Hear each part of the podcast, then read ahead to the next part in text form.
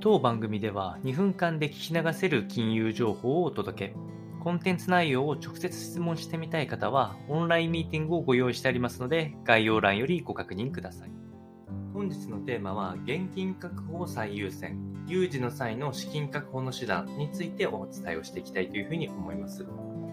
えー、このお話はどちらのニュースを参考にしているというよりも、えー、まさに今あロシアとウクライナ問題が過激化する中、まだまだ今後の見通しっていうのはちょっと立てづらいところがあるので、その際に、えー、取るべき資産運用手段の一例を紹介していきたいというふうに思います。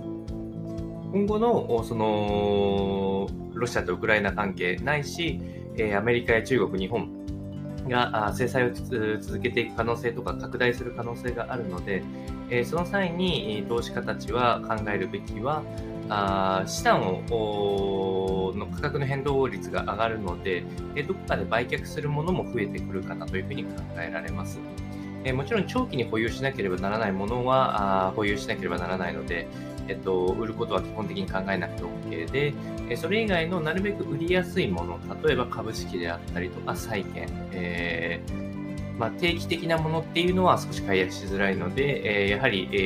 ー、数日以内に売却できるものをまず第一優先に考えた方がいいと思います。